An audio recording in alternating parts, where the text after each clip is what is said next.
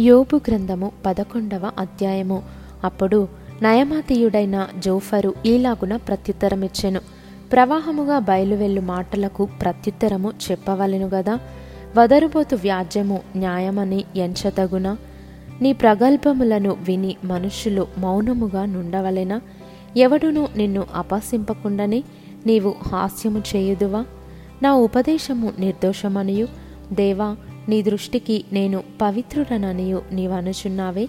దేవుడు నీతో మాట్లాడిన మేలు ఆయనే నీతో వాదించిన మేలు ఆయనే జ్ఞాన రహస్యములు నీకు తెలియజేసిన మేలు. అప్పుడు జ్ఞానము నీ యోచనకు మించినదని నీవు తెలుసుకొందువు. నీ దోషములో అధిక భాగము దేవుడు మర్చిపోయి ఉన్నాడని తెలుసుకొనుము. దేవుని గూఢాంశములను నీవు తెలుసుకొనగలవా? సర్వశక్తుడకు దేవుని గూర్చి నీకు పరిపూర్ణ జ్ఞానము కలుగున. అది ఆకాశ వీధి అంత ఉన్నతమైనది.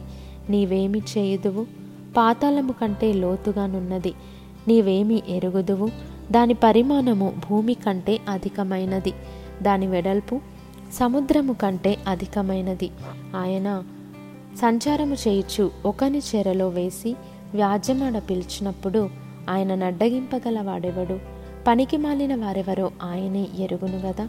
పరిశీలన చేయకయే పాపము ఎక్కడ జరుగుచున్నదో ఆయనే తెలుసుకొనును గదా.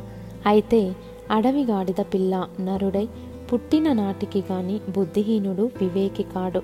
నీవు నీ మనస్సును తిన్నగా నిలిపిన ఎడల నీ చేతులు ఆయన వైపు చాపిన ఎడల పాపము నీ చేతిలో నుండుట చూచి నీవు దాన్ని విడిచిన ఎడల నీ గుడారములలో నుండి దుర్మార్గతను నీవు కొట్టివేసిన ఎడల నిశ్చయముగా నిర్దోషివై నీవు సంతోషించెదవు. నిర్భయుడవై నీవు స్థిరపడి ఎందువు. నిశ్చయముగా నీ దుర్దశను నీవు మరచెదవు. దాటిపోయిన పారు నీటిని జ్ఞాపకము చేసుకొనున్నట్లు నీవు దానిని జ్ఞాపకము చేసుకొనేదవు. అప్పుడు నీ బ్రతుకు మధ్యాహ్నకాల తేజస్సు కంటే అధికముగా ప్రకాశించును. చీకటి కమ్మినను అది అరుణోదయము వలె కాంతిగా నుండును. నమ్మకమునకు ఆస్పదము కలుగును గనుక నీవు ధైర్యముగా ఉందువు. నీ ఇంటిని నీవు పరిశోధించి సురక్షితముగా పండుకొందువు. ఎవరి భయము లేకుండా నీవు పండుకొందువు. అనేకులు నీతో విన్నపములు చేసెదరు. దుష్టుల కనుచూపు క్షీణించిపోవును. వారికి ఆశ్రయమేమీ ఉండదు. ప్రాణము ఎప్పుడు విడిచెదమా అని వారు ఎదురు చూచుచుందురు.